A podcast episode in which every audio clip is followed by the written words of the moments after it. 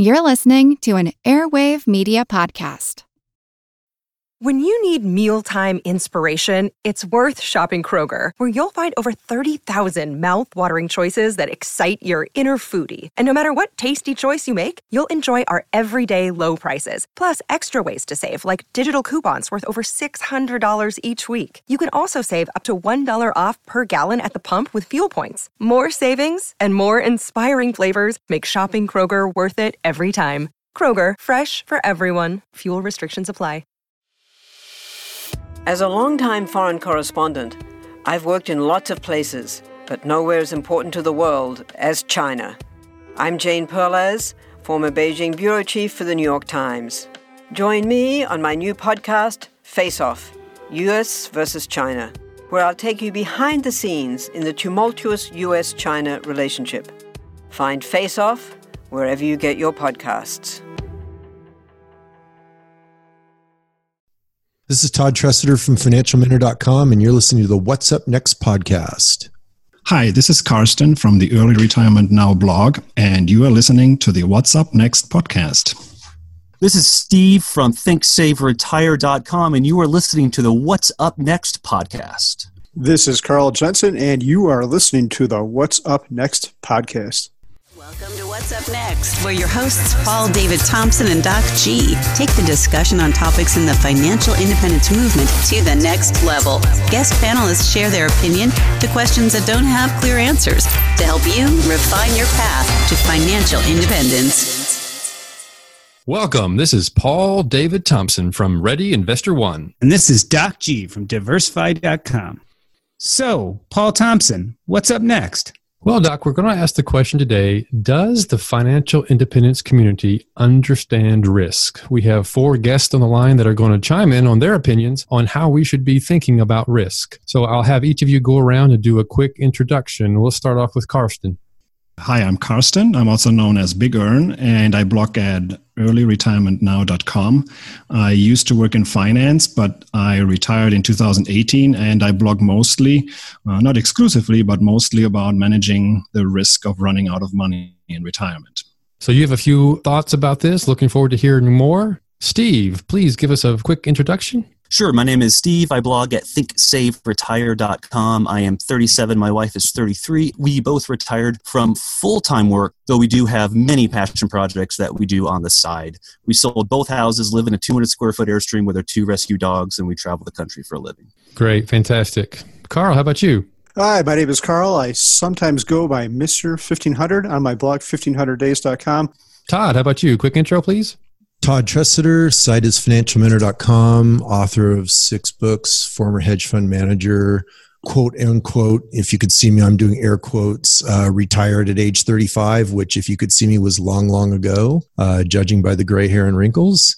So, Karsten, I want to start out with you.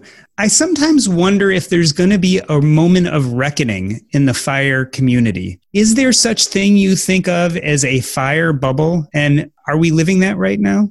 I mean, we almost had one, right? In December, we saw S&P 500 drop almost 20% from peak to bottom. And uh, so lots of people got nervous about that. And you would think that if something relatively modest like that, a 20% drop peak to bottom is not unheard of. We see that every few years on average. So if something like that already gets people nervous, then uh, yeah, probably uh, in the next recession, the next bear market, it's going to look a lot worse. So people could have potentially gotten used to this 10 year long bear, uh, a bull market. So what happens if that changes, right? What happens if we have, say, a repeat? I don't think we're going to have a repeat of, say, 1929, right? Where the stock market drops by 80 something percent what would be the feeling in the fire community if say we have flat returns for the next five years six seven eight years uh, and then we have a recession after that? So something like a repeat of uh, say 1965 to the mid 70s and then a recession in the mid 70s another recession in the 80s uh, it doesn't even have to be something really drastic where everybody realizes it right away that this is going to be trouble. It could be something really slow right? Like cooking a frog right? You don't throw the frog in the hot water. You just uh, throw it in the cold water and then you slowly heat up the water. There there are multiple different scenarios that you could come up with, uh, and this would basically impact the part of the fire community that's uh, uh, relying on their, uh, say, 100% stock portfolio or 75% stock portfolio, 25% bond portfolio. I mean, we, we could see that people realize that things will change over the next few years.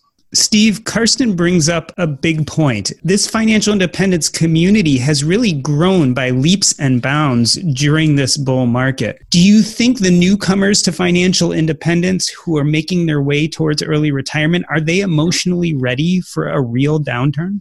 Emotionally ready? That's a good question. I like to think they are, but I think a lot of people underestimate the flexibility that they have when things do turn south. It's really easy to be retired early when things are great. We're all making money hand over fist as we have been for the longest time, for the exception of November and December. But when things don't turn out quite as you expected, or when things do turn south, there are a number of things that we can do as people in general to start to either increase our income through side hustles and passion projects and things like that, or decreasing our expenses through just changing the way you look at money. And um, let me take a very step by step approach through your expenses, one item by one item, and really eliminate everything that you don't absolutely need.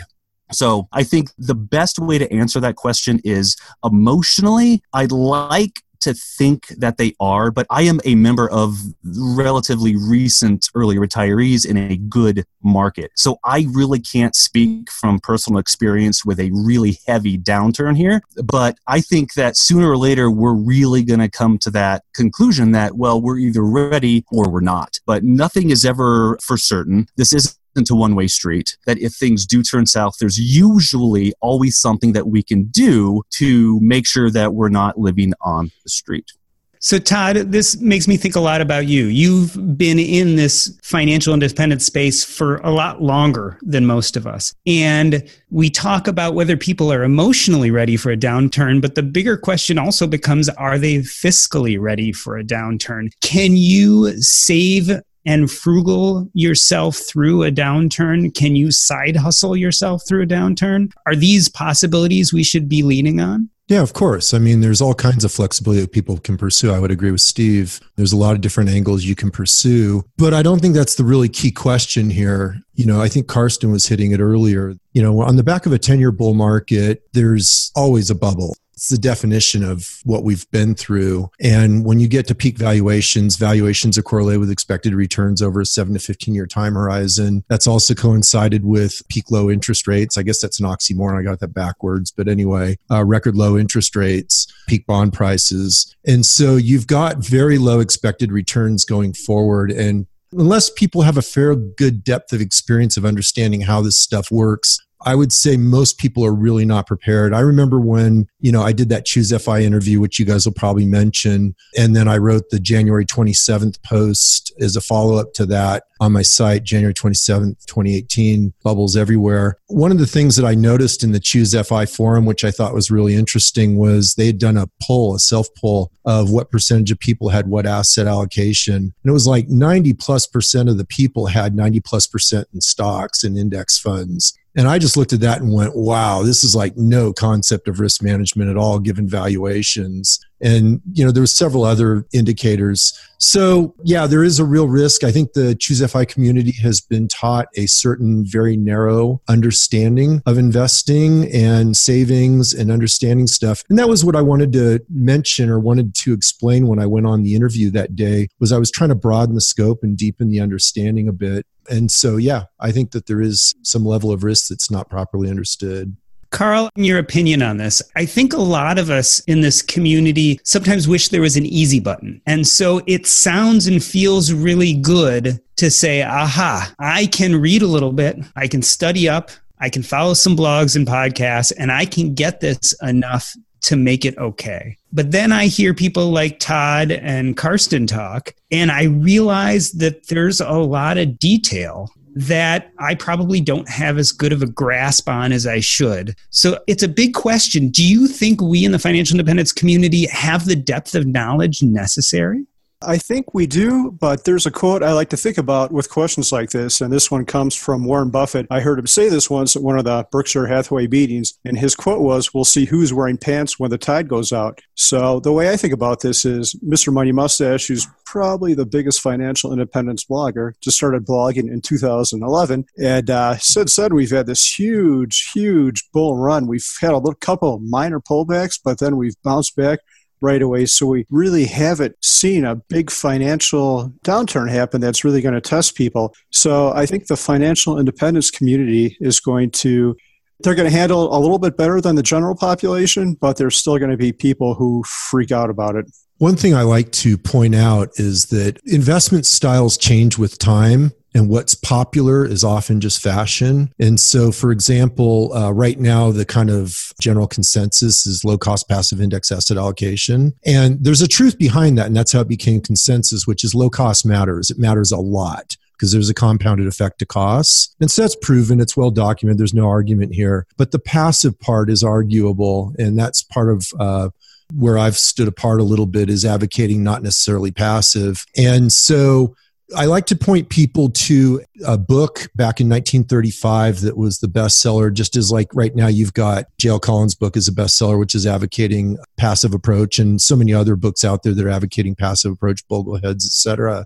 If you look at Your Battle for Investment Survival by Gerald Loeb, that was a top business bestseller back in 1935. Now you have to get that context. That was after the Great Depression. And if anybody was going to try to publish a passive indexing book back in 1935, they would have been laughed and the book would have sold probably one copy, and that was to the author's mother you got to understand that these investment strategies that come in vogue are a reflection of the consciousness of the time. And because we've had a, a, great bull market in bonds and stocks that began on the back of the inflationary and the Volcker era, you've got that setup for a great bull market that continued through the 90s.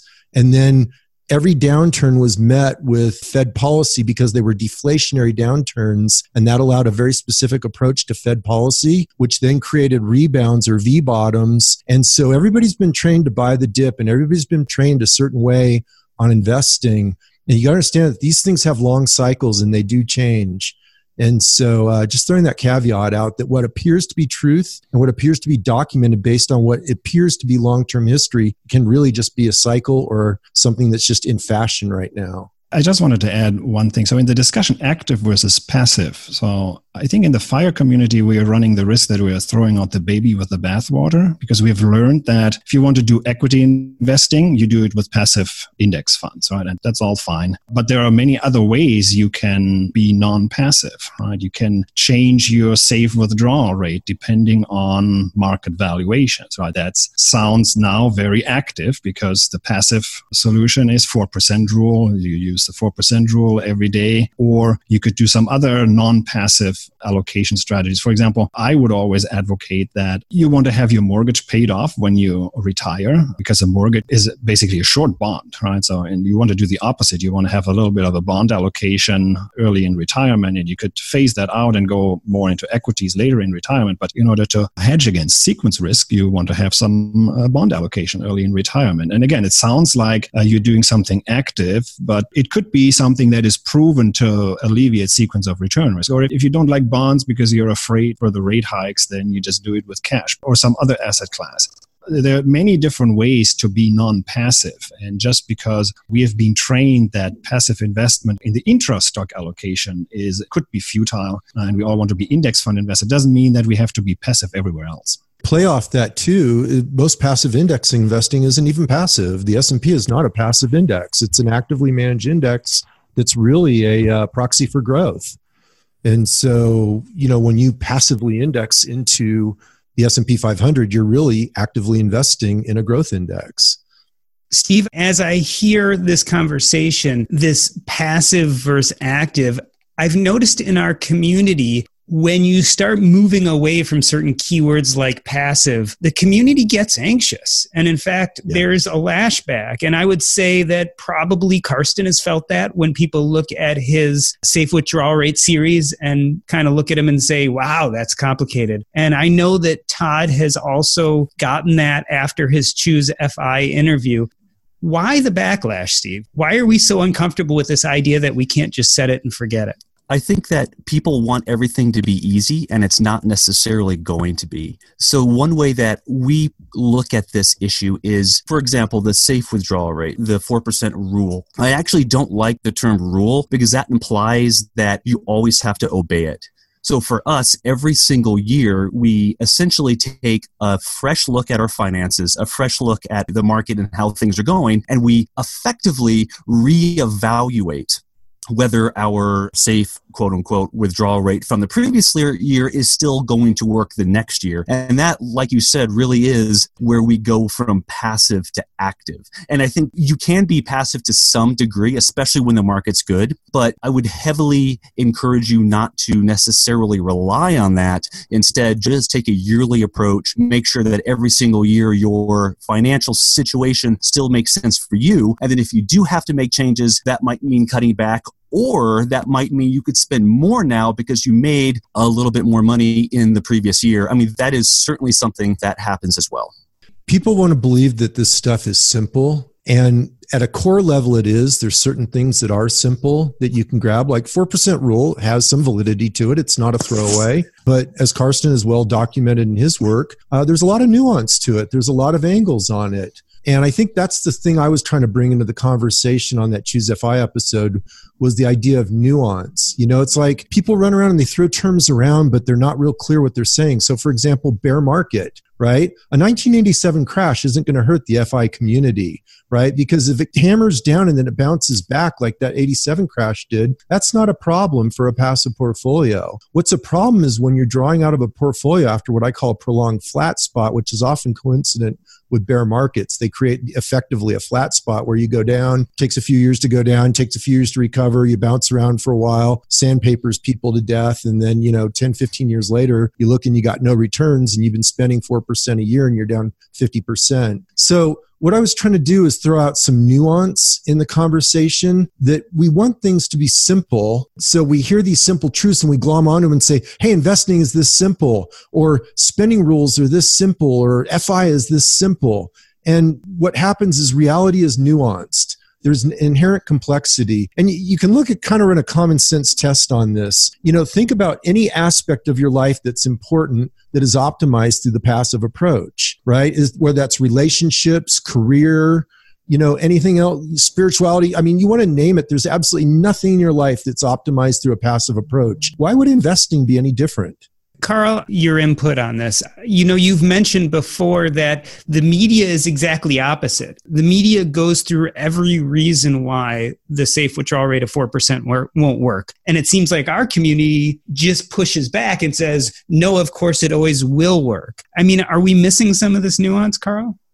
Uh, I think the financial independence community tends to be more positive. So that's one part of it. But I think the other part of it is humans have negativity bias. And if you don't know what this is, it means humans gravitate towards a negative outcome. So if you're presented with 98 happy outcomes and two bad ones, you're probably going to focus on, on the two bad ones. So I think that hinders us. Uh, it doesn't help that bad news stories and negative things get clicks too. If Market Watch was always like, hey, everything's going to be great, everything is happy, happy, joy, joy, people are going to click on those people click on the stories that say why you're likely to fail in, in early retirement or how the 4% rule is going to doom you. I think that's what makes it different.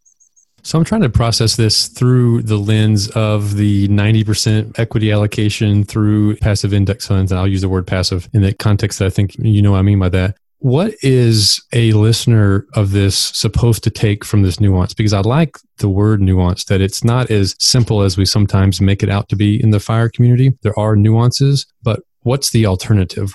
Well, let's go ahead and take what Carl was saying. You know, 4% rule, I mean, nobody's done more work on it than Karsten, but if you look like Wade Pfau documented very clearly, the 4% rule fails 100% of the time on international data.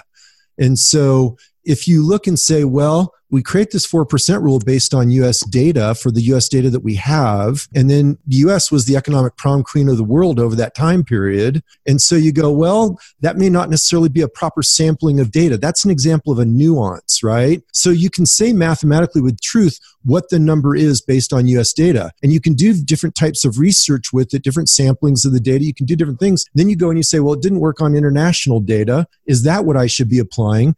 You know, what is the real safety factor? And then you start correlating it and you go, well, what are the correlations of the safe withdrawal rate to valuations at the beginning of the holding period? What are they to interest rates? What are they to inflation rates at the beginning of the period? And I'll let Karsten take it from here, but those are examples of nuance. You take a simple rule and then you bring in the inherent complexity that underlies that rule. In other words, there's a simplistic, superficial understanding, which is where most people stop. And then there's a deeper understanding where you get to really understand the depth of it. And that's where I'll let Karsten take it.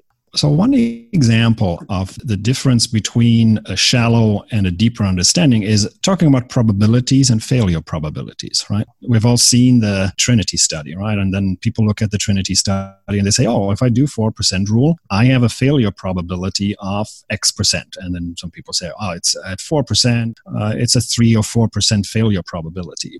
Uh, so you understand probabilities, and that's a nice first step. But you should also understand conditional probabilities, right? And that's a deeper understanding. So conditional probabilities tell you, well, we are not randomly retiring any year between 1926 and 1966, right? We are retiring in the year 2018. And in 2018, we had relatively expensive equity valuations and relatively low bond interest rates. And if you condition on those circumstances that we have today, you could potentially have much higher failure probability. This is not a random experiment. Uh, as again, people think about the stock market and financial markets as random walks, and they're most, for the most part, they are. But again, so Todd mentioned that earlier. Uh, you also have to concede that valuations matter, and valuations matter not so much for the return uh, over tomorrow or the next week or month, but they definitely matter for returns over the next 7, 10, 15 years. So, in conditioning on the fact that we have expensive equity valuations, we have a probably much higher failure probability of the 4% rule. That's one thing. So this is the macro perspective, but there's also a micro perspective, right? So the reason why I don't like the 4% rule is exactly somebody said it before. We, I don't like the word rule, right? There's a more offensive than the 4% is the word rule because we have to custom fit our uh, withdrawal strategies to what exactly are our personal situations, right? Are you 30 years old when you retire or are you already in your 40s or early 50s and you expect social security to start really soon and you have a corporate pension? You might even have a government pension pension, you have government paid health benefits. So we all have to step back and we can't just all apply the same rule to everybody. We have to almost custom fit, uh, just like a suit or a pair of shoes, to our personal needs. So that I've done safe withdrawal rate case studies where most of the volunteers they had higher than 4% safe withdrawal rates even at relatively high equity valuations and i, I could uh, do the repeat of a 1929 episode and the repeat of the 1960s 70s 80s they would have survived that at a higher than 4% withdrawal rate. So, so again, it's, so there's the, both the macro and the micro picture. We can't simplify. So unfortunately, we have to complicate the safe withdrawal rate strategy here.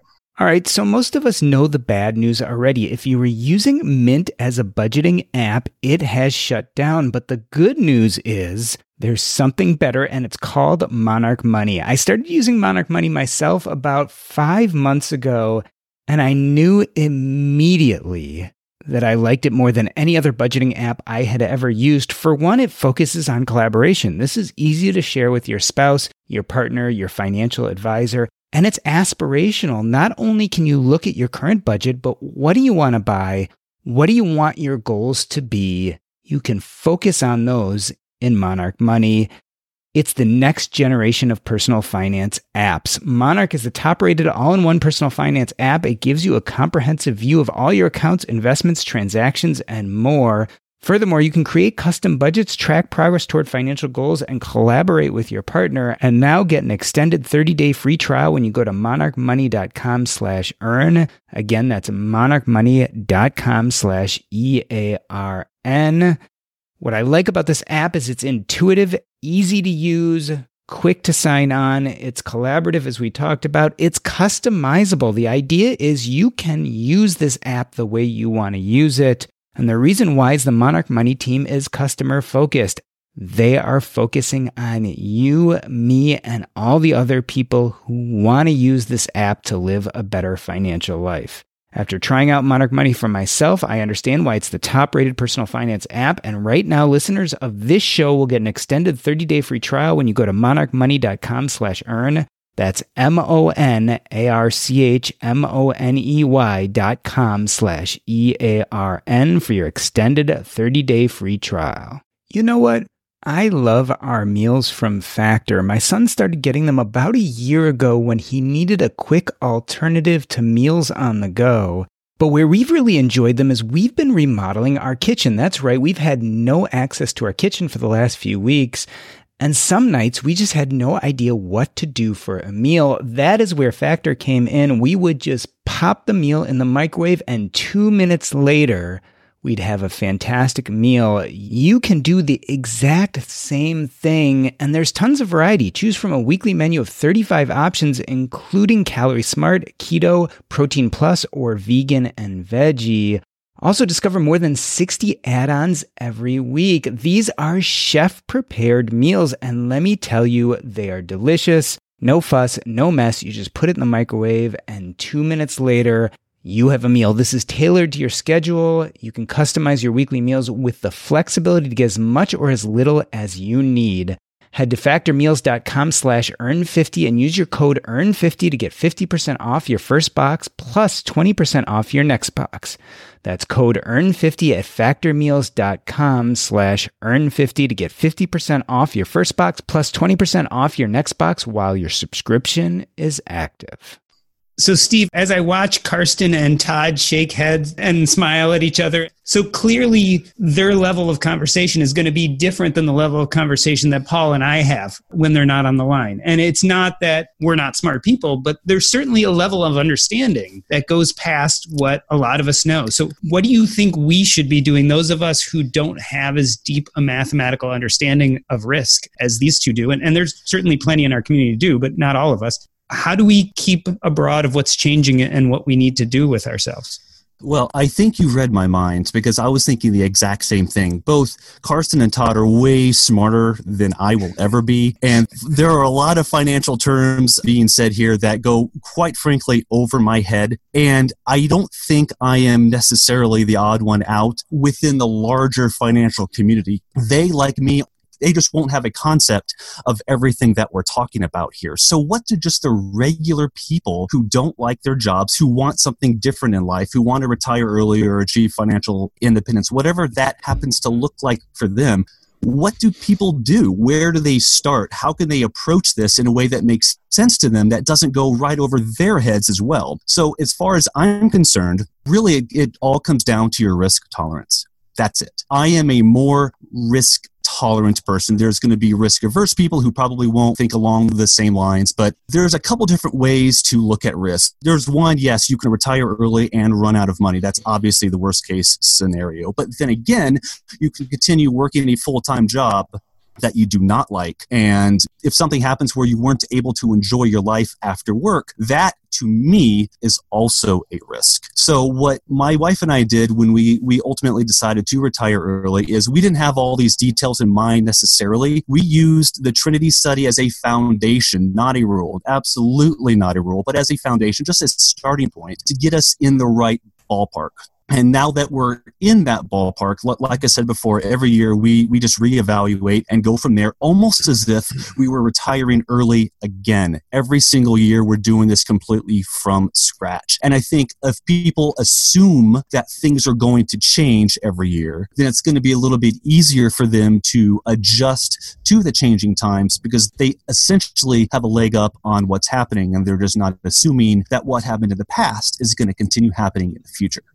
I think another thing that the FI community could do is to embrace alternative opinions from what I'll call the FI echo chamber as opposed to be aggressive towards them. So it's no secret for everybody sitting here on this podcast that my Choose FI episode it has the inauspicious uh, recognition of having the most comments in Facebook group of any episode they've ever had, but they weren't positive. It was like, you know, half negative, half positive. It almost split, but it was bipolar. It was extreme to each side. People just said it was the best episode ever, the worst episode ever. And what I got from that, I saw a lot of people come to me afterwards that knew me or they commented on my post on my site about it that I wasn't the only one that this was a common practice that there's like an underlying aggression or judgment within the community that I was not aware of until I went on that episode and I was quite taken by surprise by it that I don't think is healthy for the community. And I think what we can agree is that there is nuance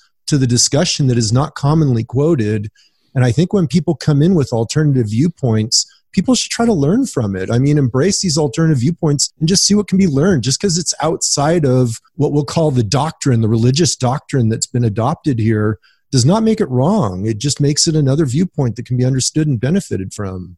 Yeah, I wanted to make a statement, Todd. That Choose FI episode to me was groundbreaking. I really, really appreciated it. And it opened up my mind to the idea of risk management and risk mitigation in ways that I probably was doing on a minor level, but never was so thoughtful about it. And I too, that was one of the main reasons actually I wanted to do this panel is because I felt like there was backlash and I didn't understand why having an intelligent person come on and give persuasive arguments should ever make someone angry. I could see that make them uncomfortable with their own thoughts. I could see them disagree. And certainly this is, you know, a dialectic. We talk to each other. We hopefully bring the conversation to a higher level. You know, obviously we're not going to spend the whole podcast talking about that, but I think hearing everyone's voices are important and, and appreciated yours.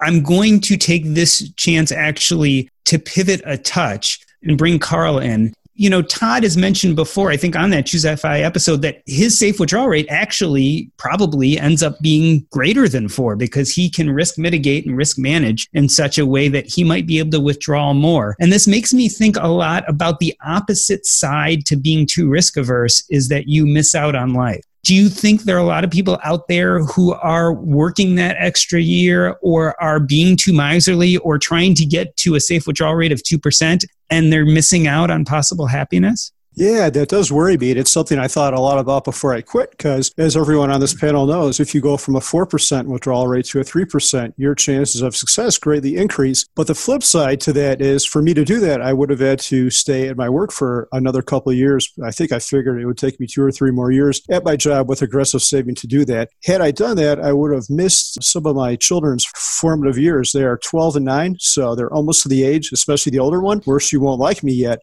And if I'd gone for that 3%, rate, I'd probably still be working right now. So I'm so thankful for the time I've had with them. And even if I fail, even if I run out of money, and it's easy to say this now, but I think it will have been worth it to go back to work to really spend that time with them and to enjoy my time while my body is still well too. I'd rather take this risk now and, and quit while I still might run out of money. I don't think I will, but the time that I have with my kids now to help to do math with them, to run them over the summer, to travel, I wouldn't trade that for anything.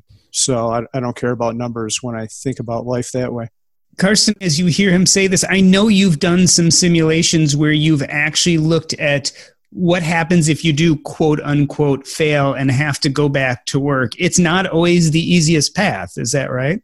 Yeah, that's right. So, and again, this goes back to simple solutions versus nuanced analysis and careful analysis and robust and rigorous analysis. So, I mean, for example, you can always say that, well, uh, there's a bear market, and I look at how long can the bear market last. Uh, okay, three, four, five years. Let's do five years maximum, and uh, I'll just do some side gigs. And what people don't realize is that your side hustle to make up the extra income, or your reduced withdrawals and your your cut in consumption, might last a lot longer than the bear market, right? And the reason is that you have to recover in your portfolio not just the lost years during the bear market. You also have to uh, recover inflation. Right? That would have been a horrible task in the 1960s, 70s, 80s. And then you have to make up the withdrawals, right? So it's not like you're going to reduce your withdrawals to zero. And you maybe some people who are really tight with their finances, they might even be able to do that. But most people say, they say, well, I'm going to have maybe 30% of my consumption budget or 50% of my consumption budget. I'll just get a side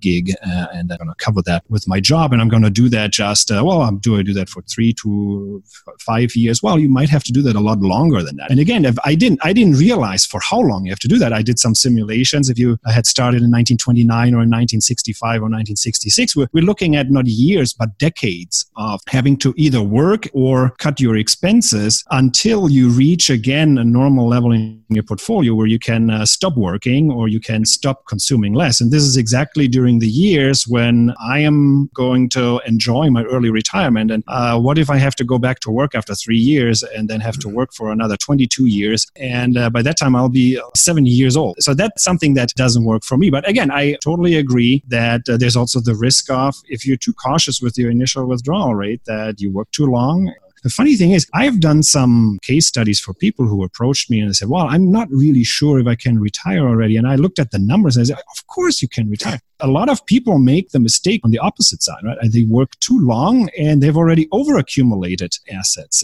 it's definitely something to keep in mind. And again, this is something that calls for a more customized and personalized analysis of your safe withdrawal analysis. I mean, if you are already 45 or 50 and you expect corporate pension or a government pension and social security, uh, and your spouse is going to get a pension and social security and health benefits, I mean, 4% is going to be wildly too low potentially for you because then after you just have to bridge these few years or maybe a decade or a decade and a half until you're eligible for pensions and social security. Yeah, I mean, it definitely, 4% could be way too low. It's a funny thing Karsten mentions because it's the number one issue that I've run into both with my coaching clients and course clients is that they're too conservative, they oversave. Surprisingly, right? I mean, they pad the numbers like by a factor of 2x often or 3x. It's really phenomenal of what they actually need and they end up spending a lot longer in life. And that's the single most common issue that I notice. So it's funny that you mentioned that, Karsten. Yeah, Steve, sometimes kidding ourselves with the safe withdrawal rate because not only do people save too much, but at least almost every blogger I, I know out there has got some income coming from somewhere else, right? It's either coming from their blog or their consulting. In fact, as I think of it now, maybe Mr. Tako is the only one I know who doesn't talk about some other income stream. So are we kidding ourselves? You know, I plan for a safe withdrawal rate of four or 3.5, but then I'll end up doing some side gig and my real safe withdrawal rate will actually be two or 1% or maybe zero. Yeah, my wife did the math because she's the rocket scientist. I'm not, and we we earned forty three thousand dollars last year doing passion projects. That's the blog, that's our YouTube channel, things like that. So in my case, in our case, there's no way we are giving the Trinity study a, like a fair analysis because we're not. We're drawing four percent because, like you said, we don't have to. But one of the things that surprised me the most, I think, about early retirement is how many opportunities there are out there to make money if you want to. That doesn't mean you'll have to. Hopefully, you won't have to, because if you do, then arguably you're no longer retired. But if you do want to make that extra money, you know, before when we had a full time job, we had the full time job and we knew that we had the consistent income, the consistent cash flow, and our brains just subconsciously ignored all those opportunities. But now that we no longer have that job, there's a lot, especially if you live in a first world country like the United States, there's a lot of opportunity out there to start getting involved in things, whether that's volunteering or doing something that actually earns money. And you probably won't have to live entirely on what you've accumulated during the accumulation phase of your life because you're probably, there are exceptions, of course, but you'll probably earn some money here or there after you quit your full time job. So I would argue that there really is no safe withdrawal rate over a 30 plus year time horizon. And I would be interested to hear what Karsten has to say on that. If you define safe withdrawal rate as an amortization equation for your assets, it's inherently too unstable over such a long time period. The variables are too volatile. There's too many factors that you can't really safely withdraw over 30 years. And that's why I always advocate if you're young, you're really looking at a cash flow equation, not actually an amortization equation.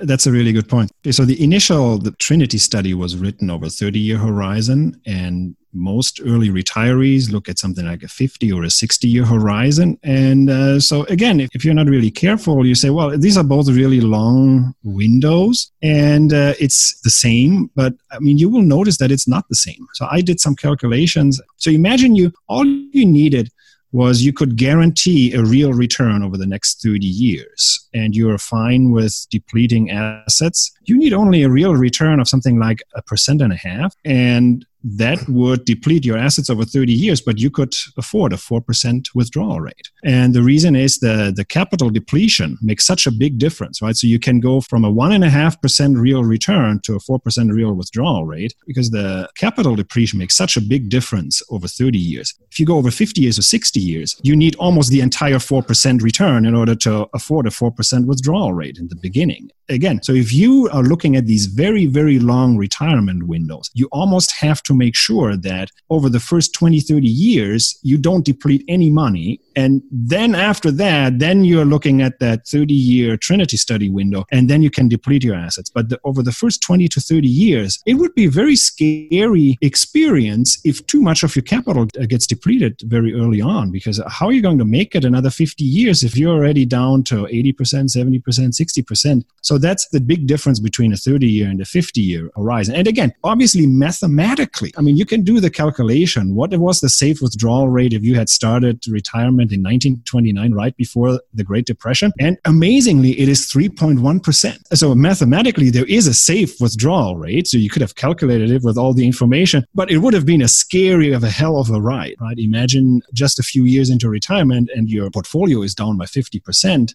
Again, you didn't know that you're going to make it last with a 3.1% because you never know when that recovery starts. And the same episodes you could have looked at the 1965 and 1966 uh, retirees. Again, the reason why there's no quote unquote really safe withdrawal rate is that you don't know how scary the episode is, even in the episodes that would have eventually succeeded, right? I, I used this analogy Trinity Airlines and uh, 3% of their flights crash. And uh, what makes you think that the other 97% are all smooth ride? And probably 47 of the other 97, uh, we're also going to all fear for our lives. Uh, so this is not a 97% success rate. This is maybe only a 50% success rate. The other 50%, either you fail or you have a really scary ride where, again, you probably go back to work and uh, you see your portfolio depleted by so much. And again, so it goes back to Todd's point. In the beginning, uh, over a very long horizon, you have to target capital preservation, and depletion isn't going to work over a 60 year horizon early on. Yeah, basically the way I teach it, say I, am agreeing with Karsten. I'm just going to use different language. Uh, you can really only amortize over about the last 20 years of your time horizon safely much longer time horizon than that, the equation's terribly unstable. And then the other thing I want to do to bridge this conversation, because I know we were bringing in other income streams and things like that, is that one of the key concepts in risk management that I see differently from a lot of people. People talk about asset diversification, but I really think it's really key to talk about source of return diversification, which is very different. You get it from different assets, but you don't necessarily get it from asset diversification as it's commonly taught. People think of diversification as a risk management tool where they talk about let's get different mutual funds, let's get different stocks, things like that. But then you're still carrying market risk. And the thing about conventional diversification as it's commonly practiced is it works the 95% of the time you don't need it and it fails miserably the 5% of the time you actually need it to work whereas when you diversify by some of these other things like steve was talking about and carl was talking about where they're bringing in other sources of income those are different asset classes right so there's really three asset classes we work with in our financial independence which is the business asset class or business entrepreneurship real estate directly owned real estate not reits in this case because REIT is a paper asset and then you've got paper assets which is stocks, bonds, mutual funds, and ETFs your broker will sell you. And each of those has different risk profiles as an asset, but then within each asset class, you can get different sources of return, which can greatly manage your risk exposure. So I'll leave it with that and let you guys run with that one.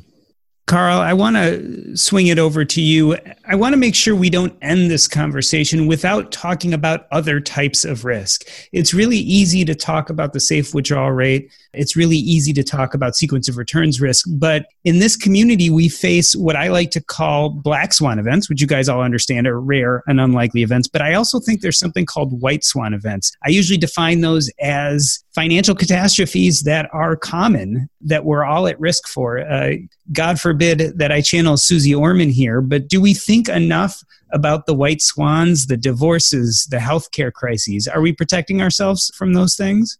Or just the periodic bear markets?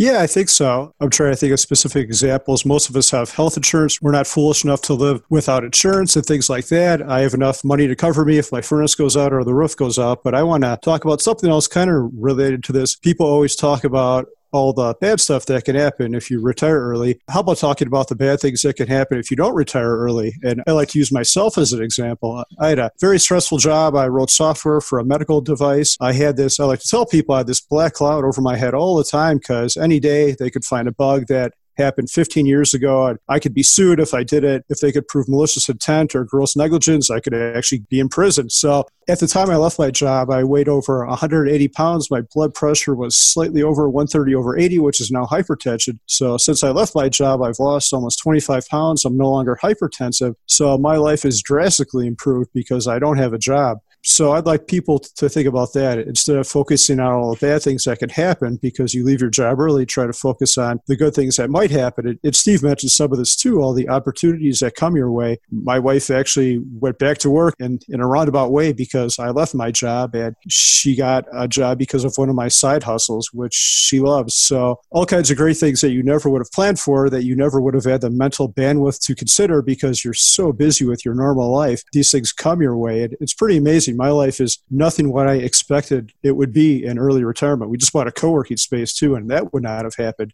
if I would not have left early. So uh, to answer your original question, I think there are definitely risks that could affect us, but we're all smart about it. I think of my worst case scenarios, like if I had some massive health issue, like I needed a transplant. I happen to live in Boulder County in the United States of America, which is a pretty well off place. So, in a worst case scenario, if I needed some kind of transplant, I could probably go to another country to get that done for much cheaper here. I don't think those things will happen, but deep down, I have backup plans for my backup plans. And we really didn't even talk about the idea of mini retirements, or Todd touched on the alternate asset classes and building multiple streams of income. There are a lot of other points that we could pull on in this conversation, but I'd like to keep it honed in and round out this conversation with this idea of understanding risk and what are most of us missing? And I say us by the knuckle draggers like me out in the blogosphere who are the followers of the fire movement and who are following along, trying to make a life plan. What should we take away from this? I'll give each of you a chance to share your thoughts on what should we be doing that isn't necessarily as simple as is made out to be. What's the nuance that we should take away from this? Uh, Steve, I'll give that to you, please. I think what a lot of us are missing is our ability to completely change our lives if we have to. One thing that I believe about early retirement is you don't have to have it exactly right. There's way over saving, there's way under saving. Then there's that ballpark kind of in the middle. And that's where my wife and I are. And that is what I believe most people can be in even just a little bit flexible, as long as they're in that wiggle room, I think a lot of people have way more ability to make it work than they probably give themselves credit for. And Todd said earlier, one of the problems that he sees is people are over saving. And to me, that really hits deep because as Carl was saying before, that really affects your health. That affects your levels of stress. And quite frankly, I don't want to go through life doing something that I don't like. Even if on paper it might be a little bit risky, even if it's a lot risky, life to me is not worth decades of time spent doing something that I don't truly enjoy. That's it. Yeah, I really like that because we often refer to this day of early retirement as being a one decision point, and then the rest of our lives are planned out for us, and there's no adjustment along the way. So I like that clarification. I'll give this over to Todd as well. Same question to you. What would you have somebody listening to this conversation take away? Embrace the depth of knowledge. Don't just get stuck in the echo chamber of the FI community that's pretty much saying the same message over and over. Try to go outside of it and try to learn. Like, you know, when I talked about clients over saving, those are not FI community people. Those are people completely outside the community. So try to go outside and try to learn that. I mean, part of this game of life, in my opinion, is growth right? And you grow through learning. And so if you love this stuff enough to pursue FI, then maybe you love it enough to take your knowledge a step deeper and learn more and, and broaden it and go beyond just the basic stuff that's taught. The basic stuff that's taught is not wrong. I'm not saying it's wrong, but truth is nuanced. This is just an oversimplified truth. And the reality is it's more nuanced than that. And so embrace that and go for it. Enjoy the journey. I mean, it's a wonderful adventure. There's amazing stuff to learn. Karsten and I are junkies on this stuff because it's really cool stuff. You know, mean, it's fun to learn and it's amazing stuff to think through. So anyway, that would be my own message is embrace the nuance of knowledge. Yeah, I'll paraphrase here, but I think that it captures your point well. Is it all the things that we know, half of them are wrong, and it's the things that you think you know for certain that you have wrong, or will get you? Yeah, Mark Twain quote. Very good, Karsten. How about you? Yeah, so I think what people are missing again is uh, Scott calls it the nuanced view. I would call it the make your retirement plan personalized, right? Don't fall for this confirmation bias. You hear other people talking about, oh, yeah, 4% rule works. And uh, yeah, everybody else says it, uh, so it has to be true. So do your retirement because you're, you're an individual, you have your personal constraints and personal uh, strengths and weaknesses, and your personal uh, financial parameters. Your safe withdrawal analysis, your risk analysis has to be something that's personalized for you. And you, you can talk uh, about the Trinity study. You, you could even look at some of the things that I write. I mean, they're completely academic exercises, right? You look at some academic consumer that consumes uh, $43,000 in year one and then adjusts everything with the CPI and then uh, starts running this down until age 95. Of course, nobody lives like that. Uh, but of course, in order to write uh, something that looks like an academic piece or even something on a blog, you have to make it more general as an academic exercise. But then uh, that's just the beginning of it. You have to do your own analysis. You have to be comfortable yourself about your retirement experience. And you can't just be flying blind because you read something. And there's, again, this, Todd calls it the echo chamber. And there's an echo chamber. Again, this is, this is confirmation bias, right? You want something to be true. You want something to work. And then you cross your fingers and you hope it works. I've always been a, a very, very careful, cautious, maybe sometimes a little bit too paranoid. If I hear somebody else say, something on the internet or on TV and it has to do with numbers, uh, my first instinct is to check the numbers and check the calculations and how does this apply to me. I don't believe it just firsthand and I don't believe it when I just hear it. I want to replicate it myself. Uh, now, maybe not everybody wants to do that, but look for some help out there on the web where you can look some calculators to custom fit your safe withdrawal analysis and your risk analysis and not fall for some generalizations. Carl, how about you? What are your thoughts? One of the things I see in this community that disturbs me most is, and disturb is the wrong word, but I think people focus on the worst case scenario. And we heard it with all due respect to Big ERN because he's, as Steve said, he's infinitely smarter than me, especially about all this stuff. But when he threw out some of the examples, he uses years like 1929 and 1965. And I don't even know what 1965 is, but I suspect that was uh, a very bad time to retire at the beginning of some recession. So, what I would tell people instead of focusing on those worst case scenarios, you could think about them, but your focus should really be on the most case scenario that's M with and most, because that's probably what's going to happen. You could be on Trinity Airlines and the flight could go down. But for example, I'm looking at one of Karsten's tables, and he said, he says here for 60 years for 100% stock allocation with a 4% withdrawal rate, I have an 85% chance of success. And that kind of surprised me. I didn't think it would be that high. So if I'm on Trinity Airlines and I'm in that 50% that fails, I'm going to go down, but I'm not going to die. I'm going to have to work at uh, a big box store maybe handing out shopping carts and while i wouldn't like that it's not quite as bad as uh, dying in a plane crash so the most common response what i tell people especially people who aren't into this movement about my plans are what i'm doing with my life their first question is usually always the same and it's what if you run out of money and my response to that is a question back to them, and it's what if you run out of life? Because you are going to die, and what you do between now and then is largely controllable by you. So I don't think I'll run out of money, but I know I'm going to run out of life, and I want to maximize what I do between now and then for my happiness. Heavy thoughts, and everybody I can tell wants to jump in so desperately, but I, we, are we are out of time, so we'll have to maybe come back and have that follow up conversation with the same panel because man, I, I, can just see it's bubbling out of you guys. You just want to answer all those questions that Carl just threw out there. So, Carl, uh, go ahead and let us know how we can find you and what's up next in your life. You can find me on 1500days.com. And what's up next in my life? My next goal will be expanding my co working space and possibly buying a triplex property, maybe even tomorrow. So thank you for having me. I appreciate it. Looking forward to it. Steve, I'll give you a chance to do the same thing. Where can we find you and what's brewing in your life? You could find me at thinksaveretire.com or on Twitter at thinksaveretire. And what's next for me? We are actually traveling out east all year. What's bringing us out there is we're speaking main stage at the RV Entrepreneur Summit. And one of the things I want to do this year is get out of my comfort zone. And speaking in front of that many people on the main stage is definitely getting me out of my comfort zone. Uh, so that's a big one for me. Well, that's a big one for both of us. Karsten, how about you? What's up next for you and where can we find you?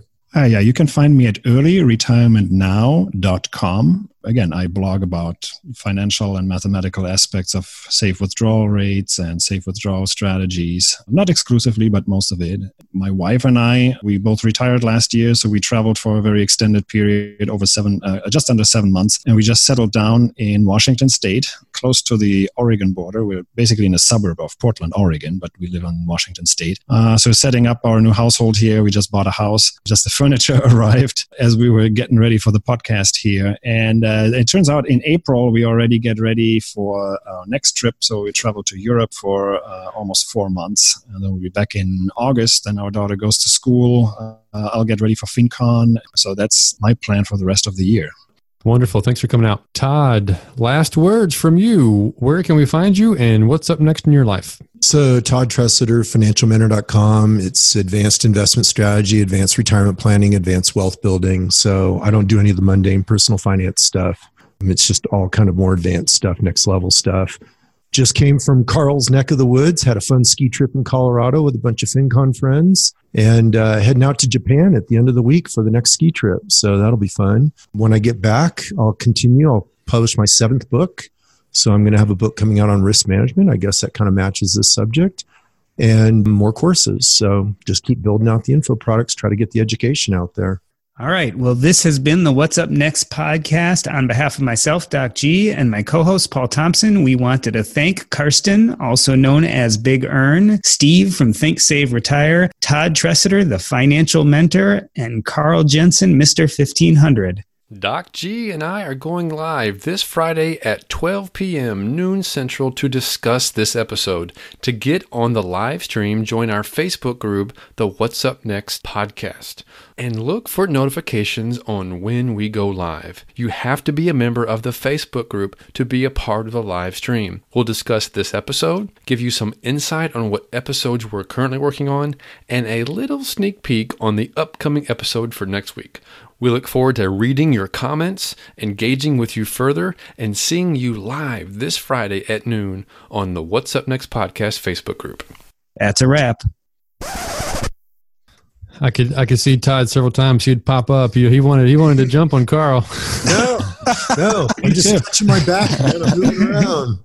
Actually, just just as a clarification, I could actually uh, nothing happened. Nothing happened in 1965. Damn it! There was no recession. Nothing. Basically, the market was just flat. It was just Doc being rude. I could definitely see a follow on to this personally. yeah. See, sure. the, pro- the problem with having four guests on every show is you burn through all your contacts so quickly. So you might actually do repeats anyway. So. Yeah, we'll have to for sure. totally agree. And that could be a podcast right there, Doc. Hope you didn't turn off the recording. Yeah, uh, we, we we do record to the end. We we yeah. because we we like to you know make fun of everyone by putting a bloopers reel at the end. it's just my charm, man. Hi, my name is Carl. I sometimes go by Mr. 1500 on my blog, 1500days.com, but please call me Carl. Mr. 1500 sounds like some kind of evil James Bond villain. That's exactly what I've always thought about you as a, as a, as a villain, for sure. Maybe you're right. Guilty as charged. Want to learn how you can make smarter decisions with your money? Well, I've got the podcast for you. I'm Sean Pyles, and I host NerdWallet's Smart Money Podcast. Our show features our team of nerds, personal finance experts in credit cards, banking, investing, and more. And they'll help you make the most of your money while cutting through the clutter and misinformation in today's world of personal finance. You'll get clarity on strategies to help you build your wealth, invest wisely, shop for financial products, and plan for major life events. Listen to NerdWallet's Smart Money Podcast wherever you get your podcasts. Tech moves fast so keep pace with the Daily Crunch podcast from TechCrunch. With new episodes every day, this podcast will give you a quick overview on everything you need and should know about startups, new tech, regulations, and more. Listen to TechCrunch Daily Crunch now, wherever you get your podcasts. That's TechCrunch Daily Crunch, wherever you get your podcasts.